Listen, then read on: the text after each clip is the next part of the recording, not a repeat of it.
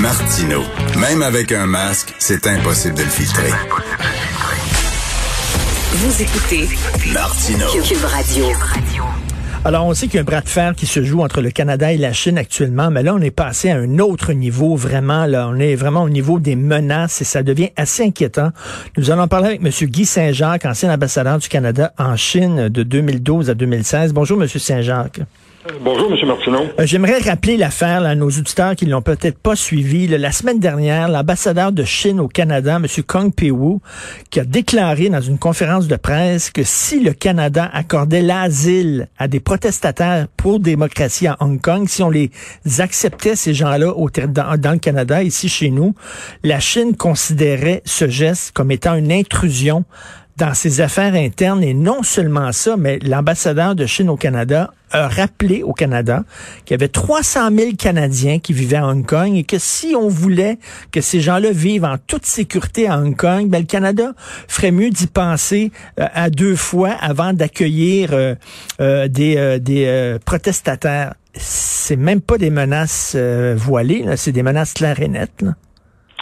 Ben, je pense que c'est ce qu'on peut euh, penser. Puis, en fait, tout ça reflète le nouveau style de diplomatie euh, euh, de la part des, euh, de la Chine, qui est une diplomatie beaucoup plus agressive, euh, où on vous critique euh, si vous osez critiquer la Chine sur des sujets qu'elle trouve sensibles, comme Hong Kong ou la situation au Xinjiang ou et donc, ça- c'est- le but de tout ça, c'est pour euh, faire taire les critiques, en- puis en, puis en disant euh, il va y avoir des représailles si vous vous mêlez de nos affaires. Puis on sait, dans le cas du Canada, on a payé un, un fort.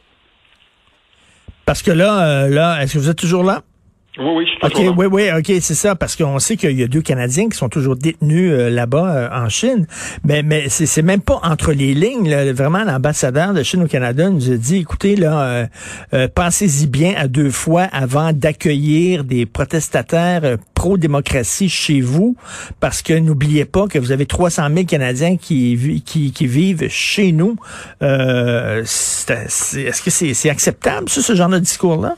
Ben moi, je pense que ce n'est pas acceptable. C'est la raison pour laquelle, sans doute, il a été convoqué au ministère euh, d'Affaires mondiales pour euh, se faire chauffer les oreilles. Puis en fait, euh, euh, on, a dû lui dire, écoutez, faites attention à ce que vous dites, il y a des conséquences, puis on, ne- on ne va pas tolérer des excès de langage. Mais il y a certaines personnes qui ont dit bon, il faudrait l'expulser. Moi, je suis d'avis que euh, c'est pas une raison pour l'expulser parce que si on l'expulse, ils vont aussi euh, expulser notre ambassadeur et là, euh, on n'aura plus d'interlocuteurs euh, sur place. Euh, Dans les circonstances, vu que nos relations sont extrêmement difficiles, vaut mieux euh, garder les ambassadeurs en place. Mais bien sûr, si euh, l'ambassadeur Chong continue à à émettre des propos controversés, puis euh, ou même insultants, ben là, il faudra euh, revoir euh, ce qu'on fait avec lui. C'est ça. Et là, il a dit, euh, bon, il a fait, il a publié une lettre euh, ouverte dans la presse, l'ambassadeur de la République populaire de Chine au Canada, qui en fait de la propagande. Qu'est-ce que vous pensez de ça, que cette, ça, la lettre ouverte sur l'ambassadeur a été publiée dans la presse telle quelle? Oui. Ben moi, je trouve ça euh, déplorable parce Ben que oui. euh, les Chinois utilisent euh, le fait que notre société est ouverte parce qu'il a fait la même chose dans des médias anglophones. Essayez d'imaginer que l'ambassadeur Barton puisse publier une lettre dans le quotidien du peuple à Pékin. C'est absolument impossible. Et puis cette lettre-là, c'est un, un tissu de mensonges, de mensonges, de demi-vérité. Et puis, euh, on, on tolère ça. C'est, ça qui est, un- qui est déplorable, qu'ils aient, qu'ils abusent de nos euh, systèmes et, que- et, et il faut Et- réagir et, et critiquer ça. Ils profitent de notre liberté d'expression euh, pour se défendre, alors qu'ils n'accordent pas la liberté d'expression ni à leur peuple, ni aux gens qui les critiquent. là. Ben, vous avez tout à fait raison. Puis, quand moi j'étais ambassadeur à Pékin, j'utilisais les médias sociaux, puis euh, je faisais des, des critiques à l'occasion, mais c'était très nuancé. Puis c'est, c'est arrivé qu'ils nous ont euh, coupé notre notre euh, notre fil en disant euh, vous allez trop loin. Mais c'est ça, on, on poussait, tandis que mais c'était très limité notre impact là-bas, tandis qu'ici, c'est ça, on est des sociétés ouvertes, puis on laisse la chance à tout le monde de s'exprimer. Mais j'ose espérer qu'il va y avoir plus de voix pour dénoncer les mensonges que l'ambassadeur colporte. Alors là, bon, il y a des manifestants à Hong Kong qui veulent un changement de, régime, davantage de liberté, euh, qui, euh, bon, sont sont pas en sécurité, euh, leur leur sécurité est menacée. Peut-être ces gens-là voudraient demander l'asile politique au Canada. Si on les acceptait au Canada, est-ce que ça serait effectivement se mêler des affaires internes de la Chine? pas du tout. Puis en fait, il faut rappeler à la Chine que elle avait promis de respecter l'autonomie de Hong Kong pendant 50 euh, ans. Puis on est rendu à peu près euh, à mi-chemin parce qu'ils ont récupéré Hong Kong en, 97, ça fait 23 ben ans. Déjà, on voit là tout ce qu'ils sont en train de faire pour limiter. C'est devenu euh, à peu près impossible pour une personne à Hong Kong de, critiquer la Chine parce que la, loi sur la sécurité nationale qui a été adoptée est tellement vaste que euh, c'est très facile d'être trouvé coupable. Puis moi, je pense que ça serait tout à fait justifié d'accepter comme réfugié. Là, il y en a une soixantaine de demandes, euh, semble-t-il, qui, ont été reçues à date. Euh, ça serait légitime, puis il faudrait expliquer aux Chinois, écoutez, notre politique est générale, ça s'applique à tous les réfugiés dans le monde, c'est pas spécifique à Hong Kong, et puis c'est à vous de respecter votre parole. Mais là, le bras de fer entre le Canada et la Chine, c'est vraiment David contre Goliath. Là. Nous, c'est ce qui est important. On fait pas le point à côté de la Chine. Ce qui est important, c'est de créer des alliances, qu'on ait des, amis avec nous pour, euh, pour nous aider à, à, remettre la Chine à sa place. Euh, tout à fait. Puis euh, je suis content que le ton ait changé à Ottawa, que M. Trudeau soit plus agressif. La ministre Champagne a promis une revue de la politique euh, canadienne envers la Chine, je présume qu'ils vont peut-être attendre les résultats de l'élection américaine parce que si Joe Biden est élu, là, à ce moment-là, euh, euh, Biden va vouloir rebâtir les alliances. Puis il faut effectivement travailler de concert parce que les Chinois trouvent que le Canada est un pays insignifiant, sans aucune importance. Mmh. Et puis, on fait tous face aux mêmes problèmes. et si on se tient ensemble, euh, là, je pense qu'il y a un petit peu plus euh, de chances de faire changer la, Chine. Euh, Donald Trump, justement, il dit que Biden va se mettre à genoux devant la Chine, puis les États-Unis ont besoin d'un gars fort comme lui qui se tient debout devant la Chine. Est-ce que, est-ce que vous craignez que M. Biden soit effectivement trop complaisant vers le régime chinois? Euh, non, parce qu'en fait, euh, il y a un consensus maintenant entre les démocrates et les républicains à l'effet que les Chinois ont abusé de la relation, qui ont volé beaucoup de technologies, qui n'ont pas rempli mmh. leurs promesses, et puis que la situation sur le plan des droits de la personne s'est beaucoup détériorée euh, en Chine. Puis non seulement ça, mais on a de plus en plus de cas d'interférence dans nos sociétés, puis ça menace nos valeurs. C'est que je pense que mais la différence entre Biden et Trump, c'est que Biden va en discuter avec les Chinois. Il va utiliser les, euh, les mécanismes de consultation qui ont été négligés euh, par Trump. Et puis, euh, ça, c'est aussi important parce que là aussi, ce qu'on assiste dans la mer de Chine, c'est une, un accroissement des tensions parce que peut-être que les Chinois vont vouloir profiter de l'inattention du monde pour essayer de récupérer Taïwan par la force. Et ça, ça serait euh, très extrêmement dangereux. C'est pour ça que les Américains ont un rôle crucial à jouer pour euh, dire aux Chinois si vous faites ça, il va y avoir des conséquences, on va intervenir. Est-ce qu'on pourrait parler de guerre froide entre euh, l'Occident et la Chine? Ben, en fait, si on compare avec l'Union soviétique, il n'y avait pas beaucoup de liens économiques entre l'Union soviétique et les États-Unis, le, monde occidental. Tandis qu'avec la Chine, nos économies sont vraiment imbriquées.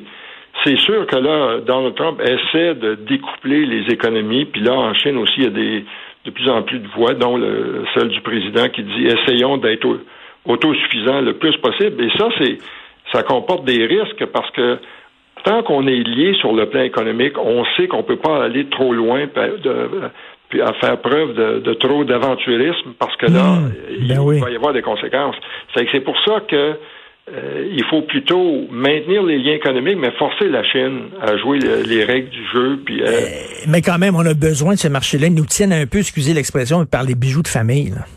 Oui, oui. Puis, mais ceci étant dit, euh, c'est intéressant si on regarde les chiffres euh, pour le commerce. Euh, jusqu'à date, cette année, nos exportations en Chine ont augmenté d'à peu près 2-3% par rapport à l'an dernier, alors que sur le plan politique, c'est euh, extrêmement difficile. la raison pour ça, c'est que ils vont toujours avoir besoin de produits euh, essentiels. Là, ils investissent beaucoup dans l'infrastructure pour relancer leur économie après la COVID. Ils ont besoin de minerais de fer. Ils ont eu l'épidémie de fièvre porcine, ça fait qu'ils ont, ils manquent de porc, ils achètent du porc euh, québécois. En fait, cette année, ça va être une année record. Là. Je ne serais pas surpris qu'on atteigne euh, un milliard de dollars d'exportation. Ils ont eu des inondations importantes. Euh, dans les régions, ils produisent du riz et du blé, donc ils ont été obligés d'acheter de, notre. Euh, donc ils ont, besoin de nous là quand même. C'est ça. Et puis et ça, ça nous donne un peu plus euh, de flexibilité, sachant qu'ils vont avoir besoin de nous. Mais je pense que bien sûr, il faut diversifier. nos marchés, puis éviter d'être trop exposés parce ben que oui, d'être trop d'être trop dépendant de ces de, de ces gens-là là, qui qui euh, veulent jouer le ils veulent jouer le, le, jeu de la mondialisation sans en respecter les règles. Euh, Monsieur Saint-Jean, Guy Saint-Jean, toujours intéressant de vous parler. Merci beaucoup, ancien ambassadeur du Canada en Chine. Merci beaucoup. Merci et bonne journée. Il est intéressant, lui, Une source d'information. Pas de fake news, pas de, euh, pas, pas, pas Facebook, pas Twitter. Il était là, il a travaillé pour le Canada en Chine, il a négocié avec les Chinois, il sait de quoi il et parle. Puis, ben, racontait à un moment donné, puis tu as certainement raconté ça aussi, là, quand, quand il était ambassadeur, il savait qu'il était sous écoute. Là. Quand sa fille lui parlait par, au téléphone, mm. il disait à sa fille, ben tu peux pas dire n'importe quoi. Il répondait par code. Il, nous écoute, il entendait, il entendait le tuc tuc. Ah oui. Hein? Ouais, ben c'est des téléphones chinois, tu sais, ça fait du bruit cette affaire-là. Tu sais qu'il va y avoir des avertissements maintenant avant les films d'animation de Disney. Oui en disant que, ben mettons, euh, les... Les, dans les, animaux parlent pas pour le vrai. Dans les aristochats, là, les deux petits tannants, là, c'est des siamois. Oui. On dirait que les... on, ah, du racisme. Du racisme en chinois. Du, racisme, c'est vrai. Chez les animaux aussi, il y a du racisme. c'est vrai? C'est comme ça. Hier, j'avais Richard Despatie en primeur. Oui, ben oui. Puis euh, il a dit des choses vraiment, vraiment, là, vraiment intéressantes sur des anciens cadres de l'UPAC. Euh, je pense que ça devrait euh, faire écho. Quel foutu bordel. Aujourd'hui, Richard, nous, notre énorme équipe, on a euh, à 11 heures la ministre de l'Enseignement supérieur, Danielle McCann. Et je pense qu'elle Marie-Pierre m'a dit qu'elle fait pas beaucoup d'entrevues. Alors, c'était une entrevue qui était prévue. L'Université d'Ottawa, quoi? Ben, c'est sûr, on va parler de Samuel Paty, de, des profs. Hier, j'ai parlé à Nadia Elmabrook. Oui. Je parlais de censure, d'autocensure, d'intimidation, des peurs, la peur des profs d'aborder certains sujets. Euh, c'est aussi le financement des universités. Là, on dit 50 millions à l'agrandissement du Collège Johnson, 700 millions, encore une fois, à l'Université McGill, qui, qui hérite de l'hôpital Victoria, un cadeau de, du gouvernement de Philippe Couillard, avec subvention pour l'aménager. Pendant ce temps-là, l'Université de Montréal, l'UCAM, campus en béton, ça va rester de même. Fait qu'on va l'avoir sur le sujet. Moi, je suis très content qu'elle soit avec nous. Tantôt, euh, Olivier Hayden a perdu sa femme euh, en octobre 2019. Euh, ils ont trois enfants, puis sur la route 158, qui est une route qui est pas très rassurante. Alors il y aura comme un message et François Bonnardel, il était pas disponible pour parler des routes dangereuses au Québec. Ben j'espère que ça va se rendre à lui, puis j'espère qu'il va, va tenir compte de ce témoignage qu'on va avoir dans quelques minutes. Et aussi à midi, on va parler avec le président des producteurs laitiers du Canada, Pierre Lampron. Euh, Là-dessus, il y en a un peu plus que le tiers qui sont au Québec. Puis, euh, tu sais, encore une fois, Justin Trudeau a fait des promesses en 2019. On est rendu en 2020. Sur les quotas? Sur les quotas, sur les compensations, sur la façon qu'on a sacrifié l'industrie laitière du Canada pour accommoder l'industrie de l'automobile en Ontario. on va lui parler tantôt à midi. Moi, je parle du lait d'amande. Je, je n'ai... Ah, ça je peux pas prendre de lait euh, de vache. C'est pas l'amande, je, je, je peux pas prendre de lait. intolérant? Oui, je suis intolérant. Mais ça, on le sait, mais on parle du lait. Des, des, on parle juste du lait, là. J'ai des ballonnements. Ah non, c'était intolérant au lactose. oui. Prends du lait sans lactose. Voyons, faut que tu chasses tout, moi, sacrément, ici. J'ai du lait, sans, lactose. sans lactose. Tu, tu vas arrêter de ah. péter quand tu bois du lait. oh, merci. Tu sais que l'amande, là, les amandes, là, sont en train de dévaster la Californie. Oui, Ça prend tellement d'eau que le sol s'est abaissé de d'un pouce ou deux l'an passé. Ben, c'est bon avec des céréales, du lait d'amande. Mais les amandes, là, parce que tous les vegans disent, oh, fais, fais du fromage avec des amandes, puis fais, fais, du maïs avec des amandes, fais un gâteau au chocolat avec des amandes. Mais les amandes sont en train de détruire l'environnement. Tu sais que ça prend de l'eau comme des, c'est écœurant, là. Ça prend presque plus d'eau que de la viande. Les juifs assidiques de Boisbriand devraient faire du lait avec leurs amandes qu'ils ont reçues. OK, bon. Ah, Merci beaucoup. J'aime mon public. Euh, et j'ai augmenté la température tantôt parce que je gelais, mais je pense que je l'ai mis vraiment trop ah, haute. là. C'est un, sauna.